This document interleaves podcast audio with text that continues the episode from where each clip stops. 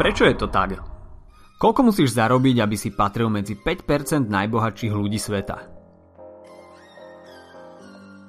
Študuješ na škole a peniaze z brigády ti prídu smiešne? Alebo už čeliš pracovnej realite a je ti stále jasnejšie, že s takým platom si len ťažko splníš svoje sny?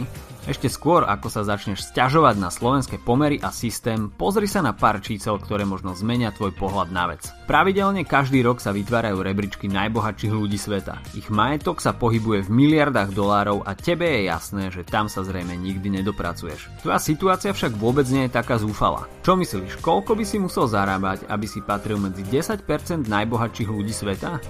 Je to 7000 eur v čistom. A koľko, aby si patril medzi 5% najbohatších?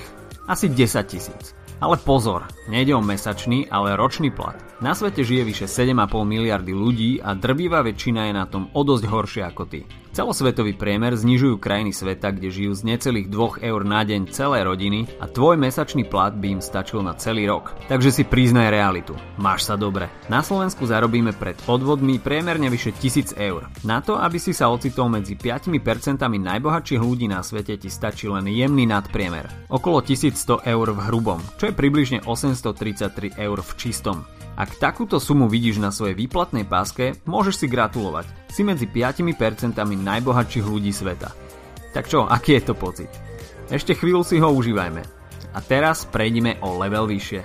Ak chceš totiž patriť medzi top 5% najviac zarábajúcich ľudí v rámci Slovenska, musíš sa snažiť o niečo viac. Tvoja hrubá mzda by mala totiž presahovať 2100 eur.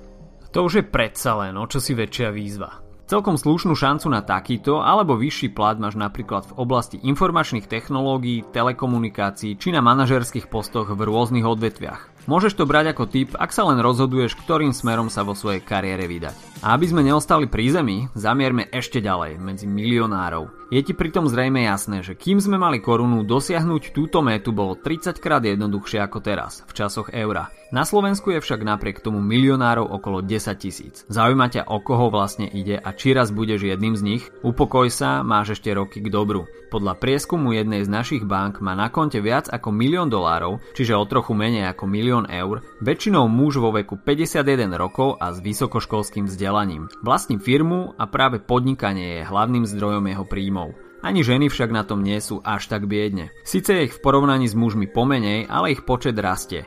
Momentálne predstavujú asi 9%. Mladších ako 40 rokov je asi 11% našich milionárov, takže čakať do 50 určite nemusíš.